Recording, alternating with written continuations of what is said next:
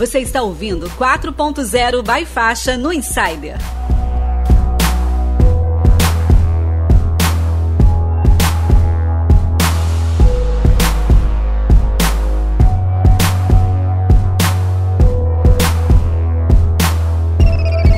Você acaba de apertar o play no Insider 4.0 by Faixa, o nosso programa em parceria com a Escola de Pós-Graduação MBA aqui da Faixa 4.0. Nessa série, a gente já está no sétimo episódio, você já está acostumado, a gente recebe professores e especialistas. Eu e meu co-host, o mundo do marketing em pessoa, Bruno Mello aqui com a gente hoje, coordenador da faixa 4.0 também. Para quê? Para a gente entender melhor tudo que envolve marketing, tecnologia, tendências, nesse mundo 4.0 que eu e você que está aí do outro lado do fone do ouvido vivemos. E nessa mesa, além do mundo do marketing, Bruno Mello, muito obrigado. Hoje estou anunciar a nossa convidada pela tua presença aqui de novo. Olá, pessoal, um prazer estar com vocês aqui novamente é sempre bom bater esse papo. Além do Bruno Melo e Nélio Xavier, temos aqui ela, a professora mais francesa dessa instituição, eu diria. Um prazer te receber aqui, Simone Terra. Seja bem-vinda, enfim, ao Insider. Ei, pessoal, que alegria. Estou muito feliz de estar aqui.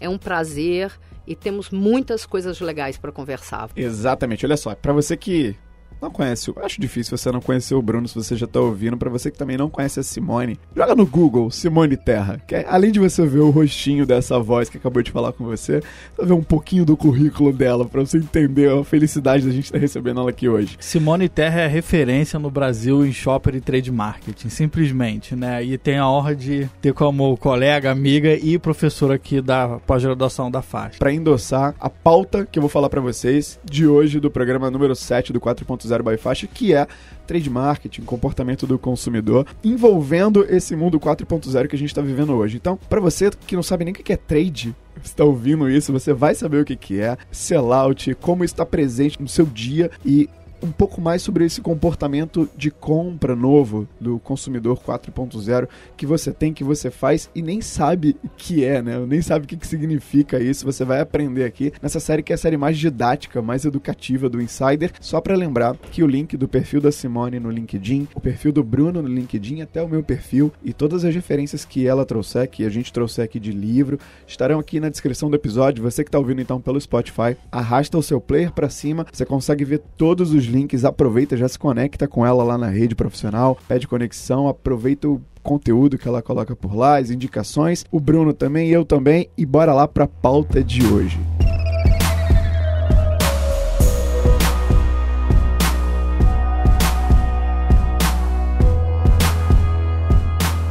Bora lá, antes da gente começar o papo de hoje, Simone, é, o Bruno já teve aqui o nosso o quarto programa dele, né? A audiência já conhece o Bruno Melo, o homem do mundo do marketing, mas para quem não te conhece, quem é Simone Terra na fila do pão? Até chegar aqui hoje nessa mesa com a gente. Então, eu adoro contar essa história porque eu sempre digo que tudo é possível um pouco mais. Para começar, minha formação é teatro inicial, me formei na Cal.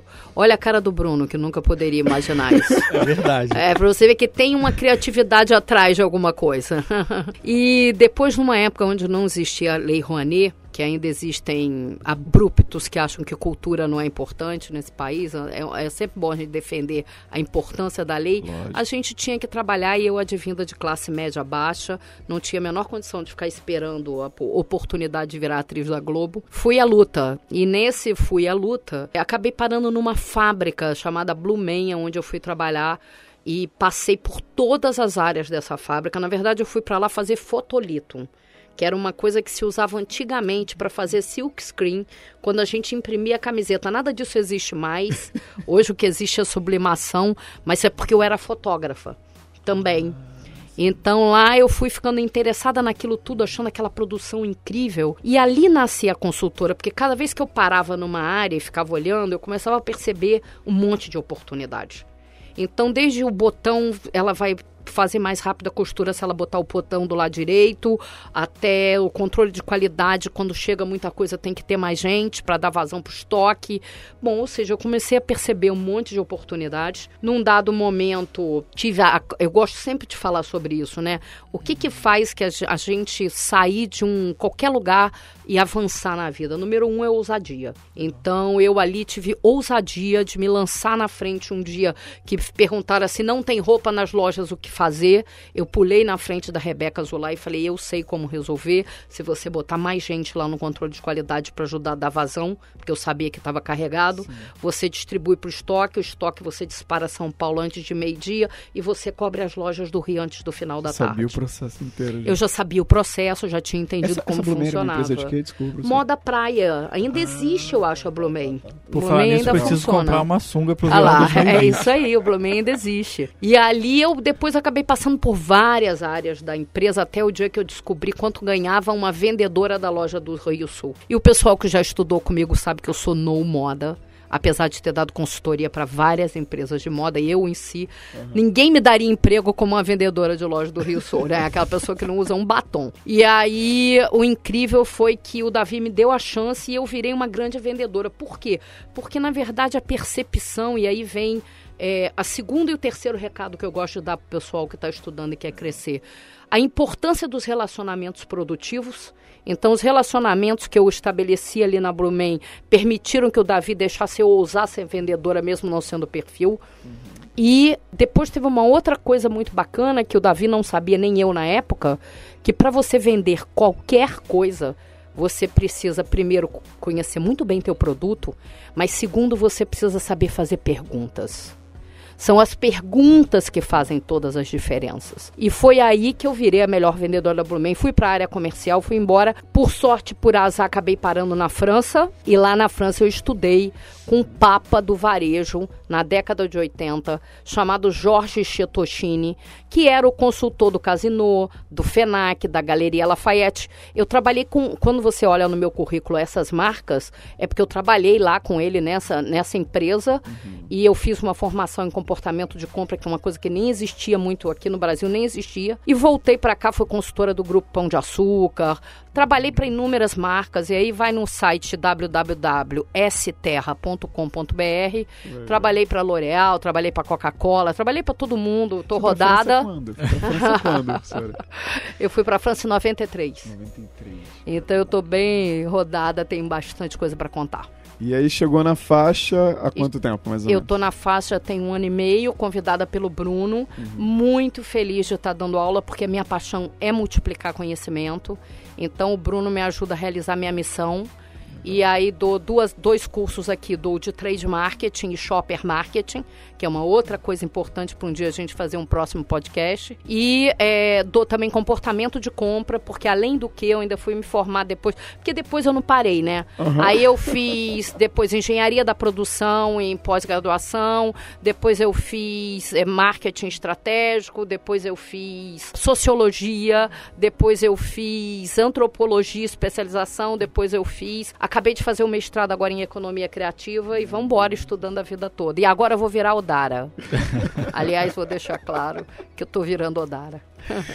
Cara, e ainda te... tem o sítio, né? Ainda, pois é, tô virando Odara porque cada vez mais eu tô lá naquele sítio. Caramba, você lá em, é verdade. E lá, eu tô, agora eu tô inventando muitas modas no sítio. Em breve vocês vão ouvir falar. Teve umas aulas que, você realmente saía da aula direto pro direto sítio. Pro sítio. É, eu tive a sorte de ser aluno dela, então tudo isso que ela falou eu já conheci um pouquinho da história. Ela já deixou umas dicas aqui das perguntas antes da gente começar a entrar o conteúdo. Então, para você que tá ouvindo e tá atento, saiba que o negócio hoje vai ser quente, vai ser fervendo. E pra gente começar o papo, Simone, a gente já tem uma tradição da primeira pergunta, que é o seguinte: para explicar para o ouvinte do Insider primeiro, qual, o que, que, é o tema, né? O que, que é trade marketing, o que, que é sellout, é execução, tudo isso que você fala, e aliar isso ao desenvolvimento das fases do marketing 1.0, 2.0 até a 4.0. Como que esse tema se desenvolveu em paralelo a essa evolução no marketing. Na sua opinião, como você viu isso? Posso só fazer um parêntese para introduzir vai lá, vai também lá, o assunto para nossa audiência, né? Quem é profissional de marketing, quem é profissional de trade, marketing, já sabe como que isso funciona, né? Mas como a gente tem uma audiência vasta, né? Pessoas de todas as áreas, né? A gente que vai para o supermercado vai para um, um shopping, a gente não sabe como é que aquele produto chegou ali e como é que aquele produto vai sair dali, né? A gente acha que quem tá do, quem não é profissional de marketing, quem tá do lado de fora desse desse trade não sabe como é que aquele produto chega como é que aquele produto sai.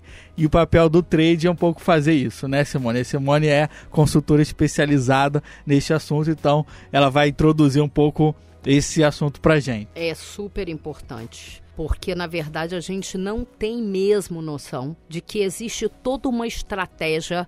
Quando eu penso num produto, vem muitas perguntas, por exemplo, onde eu vou vender? E o nome disso é go to marketing para onde eu vou estar posicionado, de que forma eu vou estar posicionado, como é que é que eu vou colocar o produto lá, é venda direta, é venda indireta? Para quem não entende o que é isso, por exemplo, a venda indireta é o atacado, a venda direta é o distribuidor, é aqueles que estão no meio, né? É o representante comercial. A venda direta é a empresa que contrata um vendedor. Então, a gente nem nunca pensa como é que esse produto chegou aqui. Mas para lá, para esse produto chegar aqui, primeiro existe dentro da estratégia fundamental de ida ao mercado os canais, que, em quais canais eu vou vender, como eu vou estar posicionado nesses canais. Isso vai desde que mix que vai estar em cada canal, por exemplo, eu nunca vou pegar um vendedor de um distribuidor ou de um atacado uhum. e colocar ele para vender o um mix de produto de 500 SKUs. O que, que é um SKU? É a mínima unidade vendida de um produto. Então, por exemplo, você tem Coca-Cola 2 litros PET. Ele é um SKU. Coca-Cola 2 litros vidro é outro SKU. São unidades diferentes de produto. Então, quando você faz uma estratégia pensando em canais, você fala, bom, eu vou botar nas padarias a Coca-Cola de um litro e a Coca-Cola de dois litros PET. No canal, sei lá, pizzaria, eu vou botar é, a de dois litros PET, mas vou botar também a de um litro vidro para quem come lá na hora. Ou seja, isso é uma estratégia que existe porque a gente não tem tempo nem dinheiro nem energia para ficar gastando à toa quando a gente desenvolve uma estratégia de ir ao mercado. E quando a gente desenha isso, isso tem que estar tá executado. Então, o que, que é? Você vai lá e monta toda uma estratégia que envolve material de comunicação de PDV, que envolve promotores. Né, que envolve todo um custo enorme, que envolve programas de relacionamento com varejo, de fidelização, é, que envolve capacitação. Vamos pensar, por exemplo, em dermocosmética.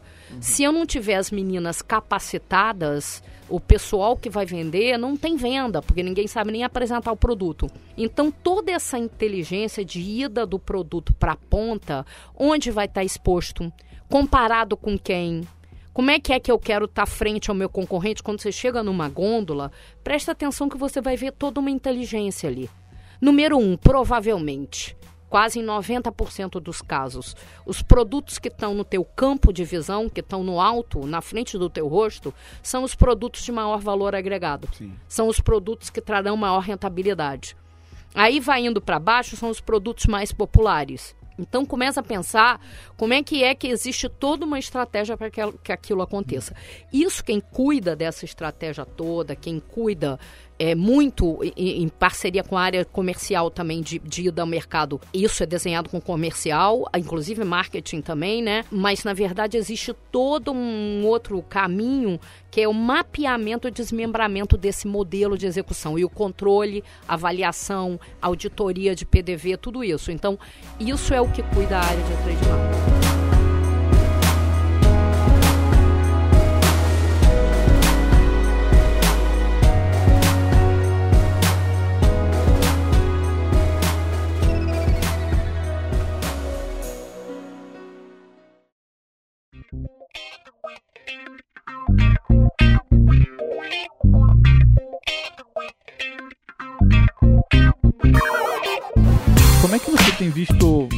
quantos anos? Nem vou falar, a gente já deu algumas pistas aí de décadas trabalhando nessa área, né, Simone? Você é uma precursora dessa área, não só precursora, mas que dita a, a tendência também. Como é que você tem visto a, o nível de maturidade desse mercado hoje? Eu lembro que um tempo atrás acho que chegou meio que no auge de todo mundo estar tá comentando, ah, que isso é importante, se não tiver isso, acabou. Hoje eu percebo que não tem se falado tanto, tem hoje tudo é tecnologia, né? Esse é tudo muito pautado pela tecnologia. Como é que você vê o nível de, de maturidade hoje, tanto é, de inteligência do varejo quanto inteligência da indústria? Primeiro, é, Brasil, são muitos os Brasis, né? Sim. Então, para começar, é óbvio, a gente está falando menos, talvez, porque existem fenômenos de moda no mundo do marketing. Sim. Né? Então teve uma época que começou a se falar em trade marketing, todo mundo não entendia muito bem o que era, e aí hoje em dia, em grandes empresas, existe a dire diretoria de trade marketing, que está lá no mesmo nível da diretoria comercial, diretoria de marketing. Mas a gente ainda tem no Brasil muitas empresas que não tem nem o gerente de trade marketing que tem uma pessoa de apoio merchandising, que acaba fazendo apoio para a área de comercial. E o que, que acontece nessas empresas? Não tem nenhuma estratégia, não tem um pensamento. O seguinte, eu só tenho 100 mil. Aonde que eu vou botar os 100 mil? Então não tem segmentação de porta de cliente. Porque olha só, se eu tenho, vamos pensar, vou dar um exemplo muito claro para vocês. Existem canais, como o canal Material de Construção, que tem em média 150 mil pontos de venda. Dentro desses 150 mil pontos de venda, muitas empresas não conseguem atender nem um terço ou seja, o que a gente chama no mercado de cobrir, não consegue dar cobertura, não consegue dar cobertura. Então vamos supor uma empresa que dê cobertura em um terço, então ela consegue vender para 50 mil. Isso é uma grande empresa, porque empresa pequena nem conseguirá isso. Nessas 50 mil deste enorme Brasil, pensa que, que dessa venda toda, vamos imaginar, quer ver, 50, vamos falar uma coisa bem real, 50% dessa venda é feita por vendedor direto que são os grandes clientes. Você só vai pagar um vendedor para atender essa, esse varejo se você tem um vendedor é, que ele custa caro, que vai dar um tratamento diferenciado para os grandes clientes. Então, 50% vai ser atendido por ele, 50% quem vai vender é o distribuidor ou o atacadista, que está entre você e o seu cliente, tá certo? Muito bem. O que, que acontece? Essa empresa nunca terá dinheiro para botar promotor nos 50 mil pontos de venda. E vou dizer para vocês ainda pior, ela nem terá dinheiro para botar promotor nos 25 mil da venda direta dos maiores clientes, chamados curva A e B+, geralmente ela não terá também dinheiro. Aí, vamos supor, uma empresa às vezes consegue cobrir 20% dos pontos de venda dela. Então, 10 mil lojas terão promotor. E já é bastante, já é bastante. Então, o que, que acontece? Todas as outras lojas, aonde vai estar o produto? Atrás da pilastra? Jogado no chão? Sujo? O display vai estar lá atrás do estoque? Então existe toda uma coisa que precisa ser desenvolvida, que se você não cria uma coisa que a gente chama um guia de excelência do canal distribuidor, se você não cria promotor de rota, se você não cria parcerias às vezes no meio do caminho, co-brand com outras marcas para poder ter alguém que olhe para o teu produto no ponto de venda, sabe o que vai acontecer? Nada. Teu, teu produto vai estar jogado e alguém que, que, que, é distribuidor ou que é fabricante na região do Nordeste vai estar tá muito melhor do que você lá, porque você não tem ninguém olhando para o seu produto lá. Então, essa inteligência toda que representa o trade, eu vou dizer para vocês que ainda tem muitas empresas que não têm. E eles pegam e produzem material, não sabem nem para onde estão colocando, uhum. porque eu não posso botar em todos, eu tenho que escolher. Uhum. Eu tenho que escolher onde eu coloco promotor, eu tenho que escolher onde eu boto material, eu tenho que definir qual é o portfólio de material, qual é o enxoval de material para cada tipo de cliente. Então, eu tenho que ter meu cliente ouro, meu cliente prata, sei lá, qualquer segmentação, estou dando um exemplo qualquer. É para eu definir onde o meu dinheiro vai estar. Tá. Porque é ali que eu quero, eu sei também aonde que eu posso conseguir resultado. E minhas ações de incentivo que eu faço na ponta, onde eu vou incentivar? Ah, vai vender perfumaria? É um canal altamente incentivado. Eu tenho que ter toda uma estratégia para trabalhar com esse canal. Uhum. Aquelas meninas que ficam te apresentando produto lá, é chamadas meninas do selo, elas ganham comissão para vender aquilo, elas ganham selo. Isso aí é tudo feito por uma inteligência de três. Uhum. Então, Bruno, assim, o Brasil tem muita, é muito diverso, uhum. tem empresas hiperestruturadas e empresas ainda no beabá. Isso é não ainda a nossa é. realidade. Não à toa a gente tem muitas marcas regionais ainda, né? Embora muitas tenham sido adquiridas por grandes grupos, né?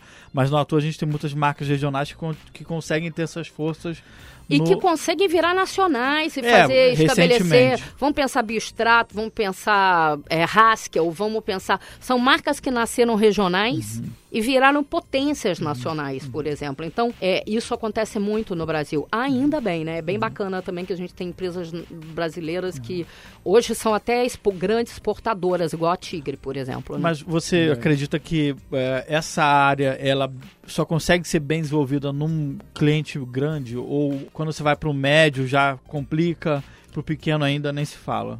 É, o pequeno é difícil, ainda geralmente não tem, mas o médio começa cada vez mais a ter. Uhum. E mais do que isso, começa também a ter tecnologia, porque hoje Sim. a área está muito envolvida na tecnologia, porque é legal você ter ferramentas para aferir se o seu produto está no local certo, com mix adequado, com preço que você desenhou para ele estar tá posicionado e com relevante material de comunicação. Então, quando você define a estratégia, como é que você vai aferir? Então, para isso existe toda a tecnologia que está voltada para essa área. E é uma área que continua crescendo. Isso é uma coisa positiva para dizer para vocês. E como muitas empresas ainda não têm então ainda tem muita demanda de trabalho, uhum. de gente que de verdade saiba operar com a área de trade marketing. É, e só para finalizar aqui a minha inserção, você falou do go to market, né? Isso é uma coisa, é uma estratégia fundamental, né? Não adianta nada você ter um produto certo no lugar errado ou um produto errado no lugar certo, né? Exatamente. E, e, aí, e esse também é, é um calcanhar de Aquiles, né? Porque você tem muita indústria ainda sem inteligência, né? Não, e tem e aí vou falar do positivo, tem indústrias que já entenderam tudo e foram além, né? Uhum. Tem indústrias que estão entendendo que hoje a indústria precisa ir até onde está o consumidor dela. Uhum. Então tem indústria indo vender na comunidade, no barco, dentro da barca Rio Niterói, tem. Uhum. Então você tanto vê indústrias que ainda não entenderam isso e estão lá no papai e mamãe, vendendo naquele mesmo tradicional lugar, sem perceber a grande oportunidade de ir além, de sair dali, de fazer parcerias, de criar produtos para outros canais, né? Por exemplo, um exemplo, você vê, hoje vê bala, bala Fine dentro de farmácia. Sim. Acabei de cruzar com uma promotora da Fine, por isso que eu lembrei da Fine aqui para falar. A Fine está desenvolvendo toda uma linha de balas com vitamina para estar tá dentro do canal Farma colágeno, vitamina. Então isso é o que? Uma estratégia de entender que não só colocar a balinha para a pessoa que está no check-out pegar e levar, mas não vou levar a balinha com saúde, porque eu estou dentro desse canal. Então é muito interessante a gente pensar nisso. Isso tem um custo, isso tem uma operação, né? Então eu tenho que desenvolver toda uma estratégia para que isso ocorra. Fini é um case. Fini é um, é um case. case. de trade marketing. Todo é. ano na APA Show nós conversamos com eles. Eles têm um trabalho muito grande de diversificação de portfólio, diversificação de canal. E por coincidência, que não é coincidência, é um bom trabalho de execução feito, não tem muito tempo as crianças lá em casa, meus filhos, estavam comendo bala fine com, com, com a função do vitamina, com vitamina C. C. É, com, com vitamina com, C. Ou suplemento ou multivitamínico. Sempre é que eu vou pro cinema eu levo um finezinho é. comigo também. É. então, isso é o que? A visão de que o mercado tá. Então, é uma visão que envolve marketing uhum. muito forte, porque ela é quem vai desenvolver produto e pensar nisso, mas inevitavelmente isso precisa acontecer e precisa ser executado e estrategicamente executado. Uhum. Não é só ah, tem que estar no canal Farm, né? Como que vai estar, tá, quais as parcerias, que tipo de ação. Eu gosto muito de resumir o trade da seguinte maneira. Quando surgiram muitas marcas, porque antigamente, gente, quando eu era pequena, era Nestlé, Coca-Cola, era assim, muito poucas marcas. Sim, sim. Quando surgiram muitas marcas e quanto mais cresce a concorrência, mais vai se diferenciar quem tem a inteligência e a capacidade de execução. A gente sabe que hoje o que constrói uma marca é isso. Vou, vou dar um exemplo para vocês: Colgate. Eu adoro dar esse exemplo em sala de aula. A Colgate ganhou durante cinco anos seguidos a melhor execução mundial. Ano passado, quem ganhou foi Samsung, que inclusive conseguiu dar um tapa enorme no iPhone, toda calcada numa estratégia de execução incrível. Ela está sempre lançando no mundo inteiro ao mesmo tempo aqui e agora, em todos os locais. Então ela vai estar tá dentro do shopping, com quiosque, em loja, em multimarca. Ela é danada. Então, exatamente, ela consegue essa pulverização e consegue ativar ao mesmo tempo. E a gente vai falar de Colgate. Pensa o seguinte: três farmácias que você conhece. Entra nelas e olha se Colgate não está arrumada. E, por favor, percebe se uma delas não tem um display. Pode ser entre 3 e 5, mas assim não vai passar disso. Isso é Colgate. Então é uma estratégia toda voltada para a execução. E é interessante a gente é, aprender e entender que isso tem um caminho que a gente precisa construir esse caminho desde lá do conhecimento do shopper. Por quê? Porque a gente falou no go to market, mas tem uma coisa importante que é quem é o shopper? Vocês sabem que é um shopper? A diferença do shopper consumidor? Já explicaram vale, aqui? Vale, vale explicar, vale explicar. Então, o que, que significa o, o shopper? É, então, Traduzindo, porque, comprador, né? É, o consumidor é aquele que consome. O comprador nem sempre consome. Tem uma série de produtos que você compra pro seu marido, pro seu filho, pra sua casa, pra sua avó, seu e que pet. não é você, pro seu pet, e não é você que vai consumir, mas é você quem determina a compra. Você é o decisor da compra. Então, quando começaram a entender isso, começaram a falar diretamente para, para essa pessoa e começou a se interessar no próximo que a gente vai falar de shopper market, qual é o percurso da compra desse shopper. Desde que ele está lá hoje no seu tablet, ele já começa a interagir com essa compra. Uhum. Como é que eu vou falar com ele a partir do, desse percurso? Isso vai mudar de categoria para categoria. Aí tem tanta coisa que ele não vai ter fim de falar isso aqui. Tem que vir fazer o curso. Uhum, Aí vocês vão entender toda essa inteligência de como é que a gente prepara um produto para ele estar na ponta, como a gente desejou, como idealizou, como criou e como quer vender. Porque senão a gente vai fazer e nunca as coisas vão de verdade sair como a gente vou... deseja. Não, esse assunto é fundamental. Não existe hoje é, nenhuma, se vou chamar assim, de teoria mais forte, mais necessária, mais discutida em todas as áreas, em todas, até na área digital, do que a jornada de compra. É né? isso. Que você vai falar mais para frente. O fundamental hoje no marketing é você mapear a jornada de compra. É isso. Mapear enfim, aí depois você pode aprofundar. Não tem área que não fale disso. Não que não fale, né? Mas que não saiba que a importância da, de mapear e de trabalhar a jornada. É, é fundamental. Quem... Até porque hoje o dinheiro de comunicação é o mesmo. Uhum. E, na verdade, para você falar com esse shopper, existe milhões de formas. E se você não sabe aonde e como você vai falar, uhum. né? Dentro até de um nível de hierarquia de comunicação, até no ponto de venda tem hierarquia da comunicação, você está jogando dinheiro fora. Então você precisa mapear a jornada, primeiro, detectar os perfis diferentes, porque você vai ter que falar de forma diferente com esses perfis. Você vai ter que pegar os pontos de contato desses perfis em que eles né, estabelecem, fazer uma comunicação para cada um deles adequada e sempre alinhando com marketing e com vendas, porque você tem que estar em interação com esses dois parceiros, eu, para você conseguir de verdade estar tá na ponta como você é, desejou.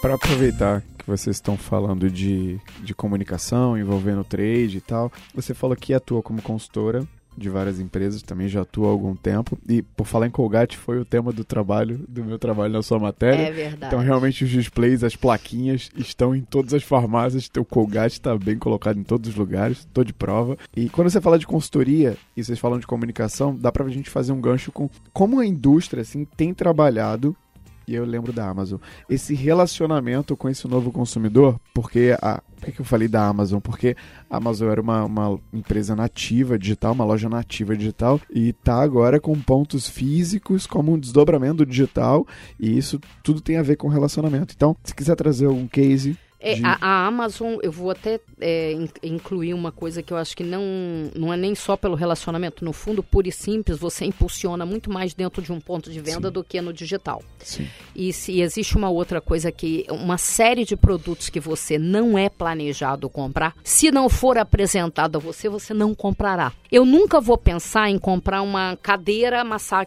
que massageia se eu não vejo a cadeira que massageia. Então, é, eu tô andando no shopping, olho numa loja da Amazon, aquela cadeira que massageia e falo, ai meu Deus, minha coluna vai gostar tanto disso. Eu preciso ver. Isso eu estou dando um exemplo extremo, mas isso vai para uma série de produtos, inclusive de consumo imediato. Não, só um parêntese, quem enxergou muito bem isso e que fazia venda direta, que é a Polishop, tem hoje loja tudo quanto é lugar, porque os produtos dela, para você realmente ser incentivado a comprar, você tem que experimentar. É isso. E isso acontece com uma série de outros produtos que a Amazon entendeu que ela precisa estar tá presente sim em loja física. E além do que eles devem ter uma visão, imagino, porque nos Estados Unidos isso é muito debatido o tempo inteiro, de que a gente precisa gerar emprego. Então, se toda venda começar a ser automática, etc., a gente vai ter um sério problema de desemprego. E eles têm essa filosofia lá, inclusive tem boicote à Amazon por causa disso. E a Amazon entendeu, então, que por muitas razões é muito legal ela ter lojas. Agora a gente vê o contrário. Então a gente vê marcas que estão virando varejo. Então a gente tem os quiosques da Boa, a gente tem várias lojas de L'Oréal, a gente tem Natura, criando lojas. A gente tem Sony, a gente tem Samsung, a gente tem, ou seja, existe uma outra realidade que é o seguinte: eu só vou conseguir gerar a experiência que eu desejo, apresentar os meus produtos da forma que eles são concebidos se eu estiver, se me derem esta, este tratamento. Então, ou o varejo vai desenvolver. Lego, loja da Lego. Loja da Lego, várias. Ou o varejo vai MM desenvolver o Store in Store. Que é o quê? Que é quando o varejo deixa você criar seu própria lojinha dentro dele. Você vai ver muitas em algumas grandes home centers, você vai ver um Store in Store da Tigre. Você vai ver um Store em Store da Souvenir, uhum. que eu uhum. conheço bem porque são marcas que eu trabalhei para eles. Store, o que, que seria um É uma lojinha dentro da lojinha. Entendi. Então você chega lá, ela consegue mostrar toda a linha de produtos, ela apresenta, entendeu? Porque olha só, gente, vamos pensar numa coisa. Só né? lembrar da Leroy. Vai na, lembra da, da Souvenir na Leroy. É isso. Eu gostaria, por exemplo, de provocar e falar assim: vocês sabiam que existe um ralo anti-mosquito? Pois é, ninguém Nunca sabe disso, falar. né? E isso é o quê? É um ralo que impede a dengue que é fundamental, né? Muito. Só, você só vai saber se ele tiver comunicado no ponto de venda. Então, a maioria das vezes você entra numa loja de material de construção e pede um ralo. Alguém te diferencia ralo? Pois é, mas existe ralo anti-mosquito, existe ralo linear. Sabe o que é ralo linear? É um ralo lindo, chiquérrimo, maravilhoso, que geralmente tem nos hotéis, Estados Unidos e Europa tem muito. Ele é linear, ele é uma ah, linha. Aquela fitazinha é uma fita hotéis, no sim. chão nos hotéis. É muito mais elegante, muito mais bonito. Uhum. Não tem como voltar mosquito também. Ele é por si só já anti-mosquito. E o que que acontece? Ninguém mostra isso. Então, a, a, gente pergunta assim, aí você vai negociar com varejo? E aí, Bruno, eu vou encontrar a pergunta que você falou, e evolução no varejo? Então, vamos lá, um bom exemplo, né? Aí você vai negociar lá com o varejista e ele vira para você, não, não preciso disso não, para que isso daí? Estamos falando de um produto que custa 10 vezes mais do que o ralo que ele está acostumado a vender. E ele vira e diz, isso é muito caro. E aí eu pergunto para ele assim, adoro perguntar isso quantos banheiros a sua cliente faz na vida?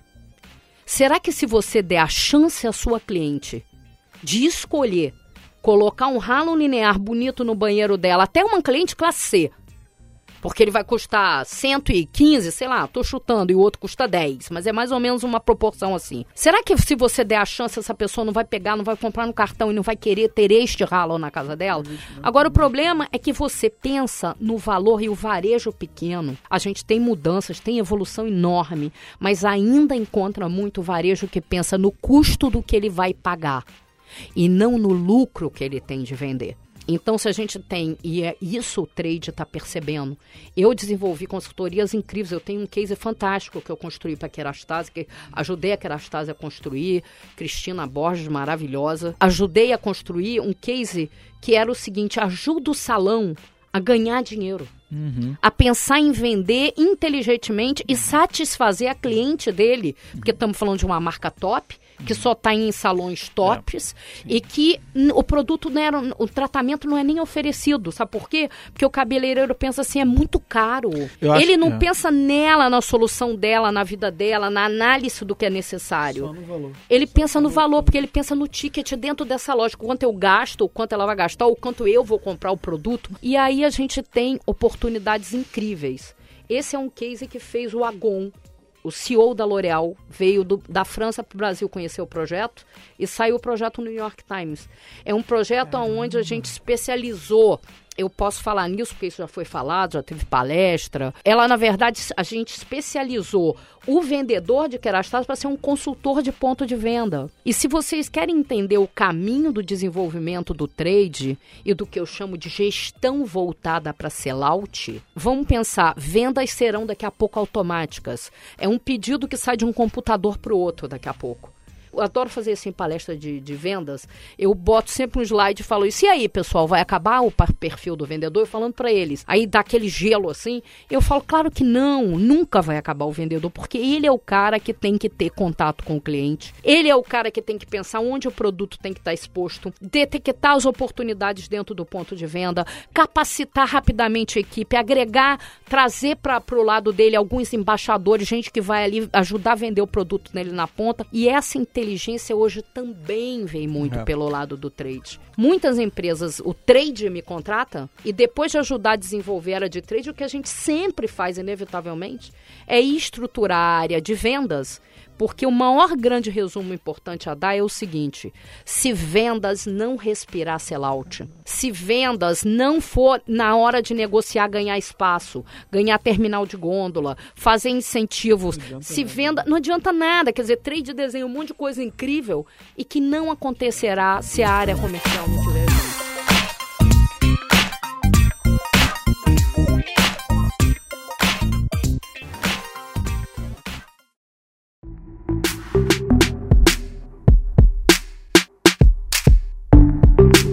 você falou de outra, outra filosofia, né, muito importante discutida hoje no marketing, que é foco no sucesso do cliente, que esse Isso. case de kerastase. Então, assim, além da jornada de compra, uh, mapear para você poder vender melhor, focar no sucesso do cliente. Todo, toda é a indústria, isso. todo fornecedor é hoje em dia tem que focar no sucesso do cliente. Porque se o cliente não vender, você não vai vender. O Exatamente. produto que não é vendido na ponta não tem recompra. É. é. a lógica, né? E eu acho que eu ia resumir uma coisa e esqueci. Existem duas coisas fundamentais do trade para concluir aquilo, que é o relacionamento com os canais, com uhum. o varejo. Uhum. Então hoje o trade, um relacionamento né, muito... né, é, é, é fundamental estabelecer esse relacionamento e dentro desse relacionamento, gente, hoje existe, por exemplo, uma coisa nova chamada o selling story que é o quê? Como é que, qual a história que a gente vai contar para vender? E a outra coisa é a gestão por categoria. Então pensa numa categoria de lavagem de roupa para vocês entenderem, né? Por exemplo, a gente tem o pré-lavagem, que é o quê? O tira-mancha. A gente tem o lavagem, que é o próprio produto amaciante e o, o detergente. E a gente tem o pós-lavagem, que é o que? O produto de passar. Quando eu exponho essa categoria no ponto de venda, eu preciso estar dentro da lógica do consumidor, informando e colocando de uma forma clara. Tem as roupas para produtos especiais, que inclusive é mais cara, ela tem que estar em cima. Depois eu tenho três tipos de níveis de detergente: o econômico, que é o que vem em saquinho, né? Eu, e o que vem hoje grande, embalagem maior, também é uma linha econômica. Eu tenho a linha que é até bastante mais desenvolvida, especial, que é a líquida, que é um peso menor, ela entrega um valor agregado maior. E eu tenho o tradicional, que é em caixinha. Como é que isso está arrumado no teu ponto de venda? É, gerenciamento de categoria é uma área que evoluiu bastante, mas muito por conta da indústria também, né? Hoje é fácil você ir em supermercado na área de carnes, você vê lá o pão de alho exposto. É fácil você estar tá lá na área de pães e você vê uma Nutella. Não vou dizer que é fácil, mas assim, é mais usual. Eu tenho mais visto usual. mal, mais. Eu tenho visto mais. Desde quando começou a se falar de gerenciamento de categoria, houve uma evolução, né? Claro que a gente pode melhorar muito, tem que melhorar muito. A área de beleza eu acho muito fraco ainda. Muito fraco, mas tem algumas Nossa, áreas... e a gente vendo fora do Brasil coisas é. incríveis é. na área de beleza. É. Vamos pensar uma coisa, na área de beleza, secador tem que estar tá sendo vendido em área de beleza de cabelo. Você tem uma série de produtos dentro daquele universo, né, de acessórios que tem que estar tá ali é, dentro é, daquele isso setor. acaba sendo feito muito em data sazonal, que é o clássico lá da festa é. junina, né? Que tá lá a paçoca junto com com milho, com todo mundo junto ali. No, eles geralmente fazem assim, uns quiosquezinhos, principalmente nos grandes, nos grandes varejos, né? Eu vou te contar uma novidade. Tem uma coisa muito legal. A Santa Helena, uhum. que é uma marca de amendoim, uhum. ela está fazendo um trabalho bem bacana, que é um trabalho de acabar com essa lógica de que amendoim é sazonal e é para essa época. Uhum. Até porque amendoim é um poder, né? Tem Sim. proteína pra caramba, Sim. é muito consumido fora do Brasil. Nos Existem... Estados Unidos, amendoim é uma loucura. é, um, é um todo tem uma categoria de amendoim nos uhum. Estados Unidos, né? E tem uma série de subprodutos para a família toda. Então ela tem feito um trabalho bem bacana de mostrar justamente isso, como que esse universo é maior. E aí é um ótimo exemplo, porque vamos pensar, se você coloca, por exemplo, paçoquita, né? Paçoquita do lado de chocolate tem todo sentido passar o do lado de chocolate, porque você compra um chocolate, você fala, ah, que delícia, vou levar é pro meu filho, isso aqui é uma coisinha gostosa, eu gosto depois do almoço, e você leva. Uhum. Então, olha só, quando eu tô contando uma história de venda, é justamente isso. Eu vou pegar todos os produtos dessa marca. Por exemplo, quando você vai ver futebol, você bebe cerveja. Então você tem que ter os amendoizinhos do lado da cerveja, os salgados. Então ela que tem lá a linha Botequim, isso tem que estar tá lá do lado da cerveja. Quando você está saindo na fila de ir embora, às vezes você não quer comprar uma bala. E o que, que tem no checkout? É bala. Às vezes você quer uma coisa saudável, então você quer aquele amendoim purinho, verdinho, que vai te acalmar se você está de dieta e você não vai comprar comprar o açúcar que você não quer nem ver na tua frente. Então existe uma toda uma inteligência em cima desses produtos, que é onde eles vão estar, tá, de que forma. É um desafio, né? O gerenciamento é, é um desafio, porque é. você é, fazer a, a plota, plotagem, né, do para colocar no ponto de venda. Tem até uma ferramenta que a gente colocou no mundo do marketing, né? Ah, aquela que afere, na verdade, o impacto. Isso, isso. Uma Legal categoria isso. que eu sou bem consumidor, que é churrasco, por exemplo. Então, é muito bacana eu ir é, eu vou no supermercado desde o Mundial até um Zona Sul, um Pão de Açúcar, mas você tá lá, eu tenho o carvão, eu tenho o acendedor, eu tenho, eu tenho o, o espeto, tudo no mesmo lugar. É isso. Né? Isso, isso é muito legal. É.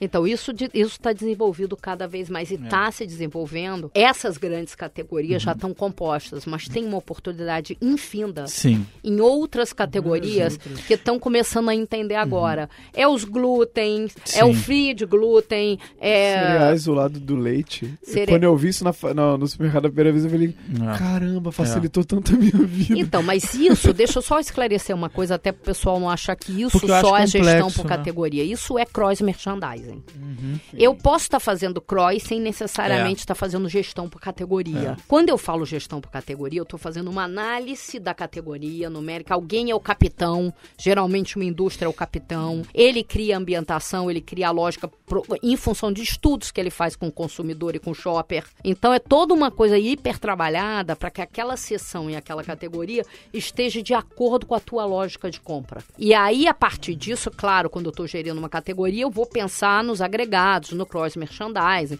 Mas quando eu estou fazendo, na verdade, essa, essa inteligência do da história que eu vou contar na compra, eu também. Eu penso no caminho, aonde que vai estar, tá, o que com o que, de que forma que vai estar tá comunicado. Voltamos à importância da jornada. É isso, e voltamos à importância da jornada.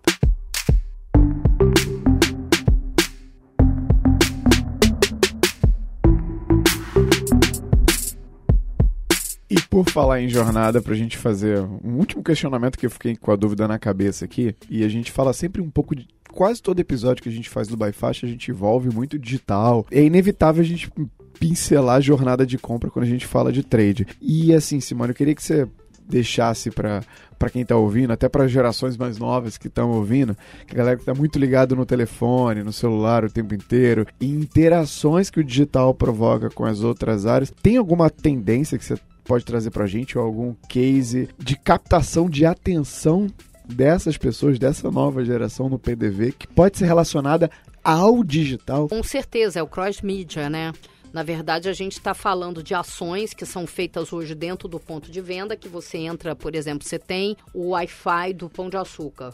E você entra dentro do Pão de Açúcar e ele já começa a comunicar para você coisas que estão ali em promoção específico para você. Então, isso são ações de trade que é o trade quem está desenvolvendo, porque está tratando de ponto de venda. É isso, falar. isso é responsabilidade do trade. Né? É, é o trade quem está alinhavando isso com uma série de marcas. É, aí você pode falar, ah, na minha empresa é um marketing. Tudo bem, pode até que ser que seja, mas dentro de uma estrutura lógica, tudo que trata relacionamento com varejo é dentro da área de trade. Não é que não possa ser desenhado pelo marketing, ao contrário, isso tem que ser desenhado junto. junto. Isso é o shopper marketing tá? Que a gente viu também lá no final do nosso curso, lá que eu falei um pouco, e que é dessa. Como é que eu crio essa inteligência entre marketing e trade para impactar o shopper dentro desse percurso.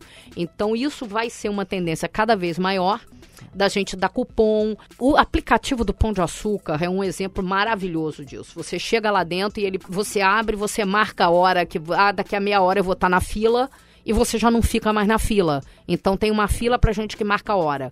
Né? E ali tem já um monte de promoção que é para você, que ele já sabe que é marca que você compra. Produtos que são que tem a ver com você, que são eu, por exemplo, sou over orgânica, heavy orgânica. Várias coisas aparecem ali para mim orgânicas e naturais. Ele vai, ele já me pega, já sabe que eu tô nessa linha, ele já vai Liodara, me oferecendo. Liodara. Né? Miodara, né, gente? Liodara. Então eu sou a total Liodara. E aí ele já vai oferecendo. E tem outros que você pode gostar, que no fundo são as grandes negociações que são as maiores promoções Nossa, e geralmente é coisa que todo mundo leva, sabão em pó, etc Sim. e tal. Então é isso, essa, essa ligação, ela estará cada vez maior. Vou te dar um exemplo de uma outra coisa, né? Porque eu lembrei, não é exatamente isso, mas é um negócio incrível, é a Darty. A Darty é, eu sou fã, inveterada. A Darty é uma loja de eletroeletrônico francesa. Ela é anterior à Best Buy, que é americana, famosa também. E Darty, a lógica dela nunca foi vender produto, foi vender serviço. E o que ela oferece, o que ela apresenta é o serviço. É o produto instalado na hora, entregue na hora combinada, instalado. Então ela vai lá e bota a máquina de lavar instalada na tua casa, a televisão instalada. E o fast shop sai na cola dela total, né? Porque é o que há de melhor no mundo. Tanto é que ela, ela virou única na França. Ela, Fenac ia falir, ela comprou Fenac porque ela é isso, ela não tem concorrência. Quando você entrega solução, não tem concorrência.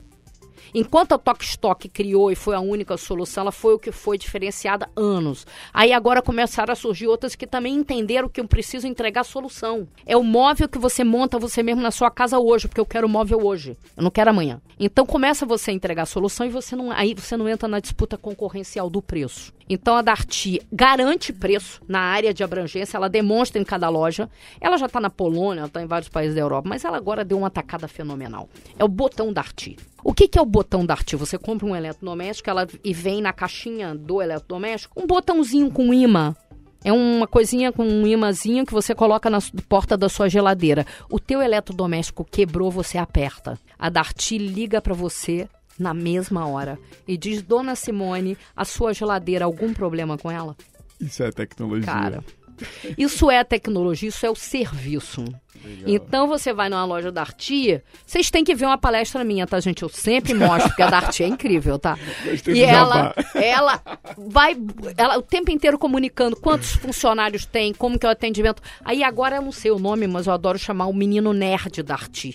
Então, olha só, agora eu vou explicar para vocês é jornada de da, compra. Da Apple, né?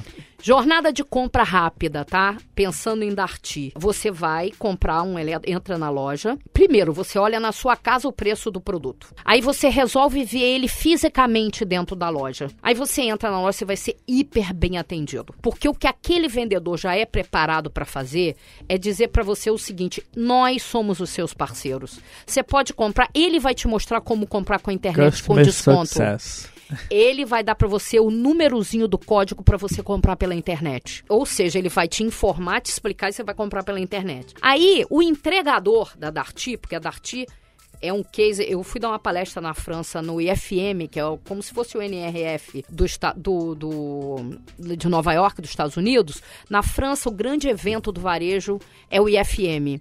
E eu fui falar nesse evento e eu vi o, o CEO da Dart dando uma palestra e ele apresentou é, o que, que era o modelo de shopper marketing deles. Então, isso que eu estou contando para você está dentro desse modelo, tá? Uhum. Então, o que, que acontece? O cara que vai entregar a televisão, como é que ele pode impactar você antes da compra? Se ele já está ele tá no final da compra, ele está indo entregar a televisão, mas ele não é um ponto de contato? Claro que ele é um ponto de contato, ele é um super ponto de contato. É igual caixa, de experiência, que é um né? super ponto de contato. Então, quando ele chega na sua casa, ele entrega a sua televisão e fala: "Dona Simone, a senhora tem o, o suporte?" Aí eu tenho. Aí ele olha e fala assim: ah, a senhora não tem o giratório? Não, o que, que é o giratório? Ah, ele é super legal, você puxa, leva pra lá e pra cá. Ah, menino, não tenho. A senhora quer comprar? Eu tenho no carro. Aí você fala, eu quero, mas vou pagar como? Você paga aqui no meu celular. Aí ele vai lá, pega o giratório, vende para você, instala. Aí você fala, uau, não sei o que. Ai, menino, como é que eu faço para botar o smart? E ele vira para você, Dona Simone, a Darty tem um menino, que eu não sei o nome, tá, gente? Eu falo Nerd Darty, porque eu acho o melhor nome. Na, o Darty devia botar Nerd Darty. Tem um outro nome, que eu me esqueci. E aí vira e fala assim, a senhora não conhece o Nerd Darty?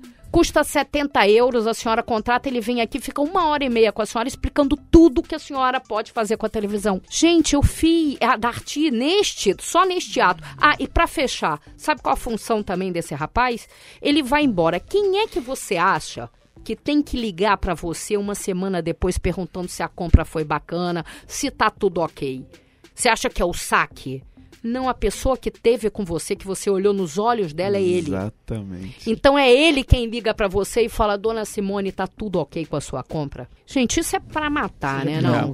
É só isso que eu tenho que falar para você. Isso é para matar. Então, estamos falando de uma estratégia shopper marketing uhum. que pega todo, todos os canais de contato que você tem. Então, estou falando de PDV, estou falando de entregador, eu estou falando de mídia social, eu estou falando de saque, eu estou falando de tudo, de building, eu estou falando de tudo Pega toda essa estratégia e ela coloca uma função no pré-shopping, no shopping, no, no pós-shopping para cada uma dessas pontas, desses pontos de contato. E aí eu potencializo o meu investimento em mídia e consigo fazer um trabalho muito diferenciado, envolvendo sempre o quê? Marketing e trade. Eu estou falando das duas coisas, uma coisa não anda sem outra. Não adianta eu criar produto e gerar demanda se não tem quem faça que a demanda aconteça como ela deve ser acontecida na ponta. Falando um pouco de tendência de trade, né? Interessante que quando surgiu a, questão dos influenciadores digitais, algumas marcas, principalmente de, da, de beleza, né?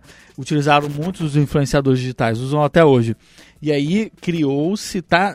Assim, começou assim o pessoal falando que estava fazendo isso e agora tem sido falado mais do trade marketing digital, que é você incentivar o ponto de venda pelo digital, né? Você trazer fluxo ponto de venda de uma maneira digital e fazer toda uma questão de venda, de sellout com esses influenciadores digitais e também você aproveitar eventos para criar burburinho, criar storytelling, criar buzz digitalmente também. Um case que eu lembro recente de Doritos e de Heineken no Rock in Rio com ilhas específicas no ponto de venda comunicando Rock em Rio com espaços específicos para as pessoas tirarem foto com hashtag XPTO e publicarem nas suas redes sociais com a compra que fizeram, com o produto que fizeram. Então começa a se falar e pensar num trade marketing digital que é uma pontinha aí de toda essa operação que você falou. Além disso, a gente tem que pensar que a venda feita na internet, que é muito nervosa, né? Uhum. Que você clica no produto, já aparece outro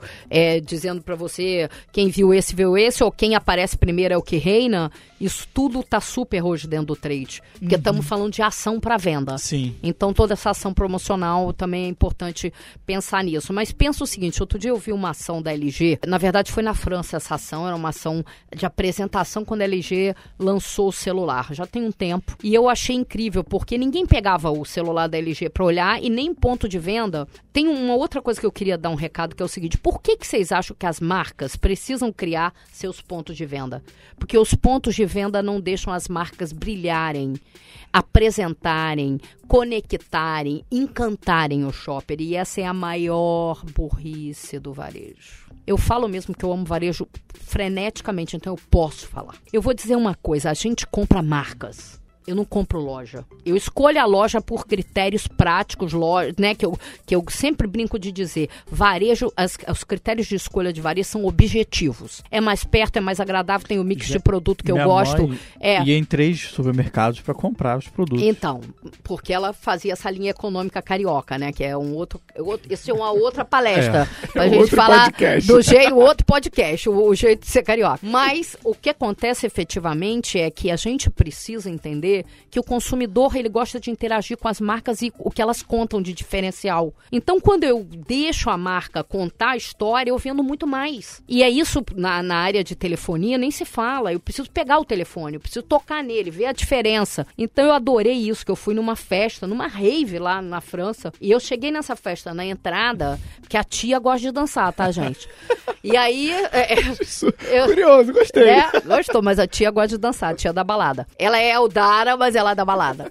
E aí eu cheguei na festa, cara, tinha um monte de gente linda meninos e meninas segurando aquela, aquele celular e falando assim: e aí, quer chamar alguém pra festa? E aí eu brinquei e falei: eu sou do Brasil. Ele falou: fique à vontade, pode usar o telefone para falar com quem você quiser. Isso foi uma forma de me dar o telefone, de eu ver como o telefone agia. E depois ele no final falou assim: olha, você quer concorrer a ganhar o top de linha, esse aqui, não sei o quê? Então faz uma foto aqui coloca a hashtag tal e multiplica. Então, tudo isso com o telefone. Uhum. É uma forma de fazer você ver, de você tocar, interagir com o produto uhum. e de encantar. É, é, a gente precisa entender que a gente precisa sair da barreira do ponto de venda assim como precisa sair da telinha da televisão. Existe hoje um universo enorme e a gente precisa ativar, a gente precisa conseguir pensar da maneira mais criativa e dentro do recurso que eu tenho como é que eu vou gerar o maior impacto? Que isso é um e caminho, a gente né? agora, né, ele precisa fazer uma temporada Simone Terra, tá bom?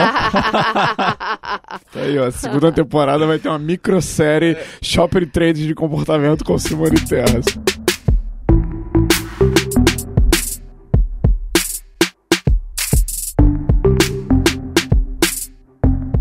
Chegando no final, quem ouviu tudo isso aqui, o ouvinte que tá com a gente até agora, ouvindo já com a cabeça fumaçando de tanto conteúdo que já, a gente já entregou por aqui, bora indicar e triplicar. Então, se quiser indicar ou três livros, ou então um livro, um podcast, um canal, ou um profissional da área, um livro e alguma recomendação, tem a ver com tudo que a gente falou aqui na mesa. O que, que você indica? O que, que você deixa pro ouvinte do Insider aqui, Simone? Olha, eu acho que tem uma coisa muito legal pra gente pensar, desde lá do shopper que a gente não pensa, que é esse coisa do comportamento de compra, que é o Vamos às Compras do Paco Underhill. Acho que é bacana a gente ler e entender. O livro. É, Legal. o livro. Acho que tem um outro livro que não pode, é, se você quer trabalhar mesmo com trade, com merchandising ou com varejo, então nem se fala. Você tem que ler um livro chamado Marketing da Distribuição. É do Jorge Chetochini. Chetochini se escreve C-H-E T-O-C-H-I-N-E. Um livro incrível que mostra para você a inteligência que tem por trás da venda. O link vai estar tá aqui na descrição, para a pessoa ah, já comprar o livro direto. Ah, bacana. Porque é uma coisa assim, é, apesar de um livro antigo, é hiper ainda inovador e você vai entender coisas lá que você fala, nossa, realmente é preciso uma inteligência para ver como é que a gente vai investir na ponta. Eu queria deixar um podcast que não é do mercado, posso? Lógico. Eu adoro mamilos. Juvalau e Cris Bartes. É maravilhoso. São duas jornalistas e que estão fazendo um jornalismo de excelente qualidade. E a gente hoje em dia precisa estar buscando informação de excelente qualidade, imparcial aonde mostra ela sempre traz alguém mais de direita, mais de esquerda para debater temas, então ela não fica tendenciosa a nada, porque a gente precisa, galera, é se unir e largar com essa bobeira de lados e entender que o Brasil só tem um caminho para avançar, somos todos juntos, reivindicando cidadania, direitos e reivindicando uma, um país melhor, mais forte, mais estruturado e mais justo. Então, é isso, esse é, esse é o único caminho possível. Então, eu adoro esse podcast, é um que assisto uhum. muito. Pô, bacana. Não tinha como fazer um trio melhor, cara. Eu conheci a Ju Valau e a Cris Bartz no evento do Spotify que eu fui em São Paulo agora mês passado. Ouço também o Mamilo, são podcasts grandes, né? É. E eles, ele, elas tentam sempre criar pontes, trazem é. uma visão, uma outra visão, vale muito a pena. O link do Mamilos vai estar aqui na descrição. Os dois livros que a Simone indicou também estão aqui para você comprar direto, fazer uma parceria com a Amazon, porque te indica tanto livro aqui, é. né, cara? E aí, Bruno, o que, que você indica aqui? Eu vou indicar só um livro que a gente tá. falou de de jornada, de comportamento. Certamente, talvez se a gente for pesquisar, eu não sei se a gente falou essa palavra. E que é muito importante. Que não é uma palavra, né? É um conceito muito importante. Eu acho que certamente você falou, Simone, que é conveniência. O nome do livro é Conveniência, é o nome do negócio, do Arthur Igreja. Descubra como a inovação pode facilitar a jornada dos seus consumidores e multiplicar seus resultados. Certamente aí vamos falar de tecnologia, vamos falar de jornada de compra e do que move, do que move a gente, né? A gente quer conveniência, né? O que é a gente isso. falou, a gente quer é conveniência. É o livro do Arthur Igreja com prefácio do genial,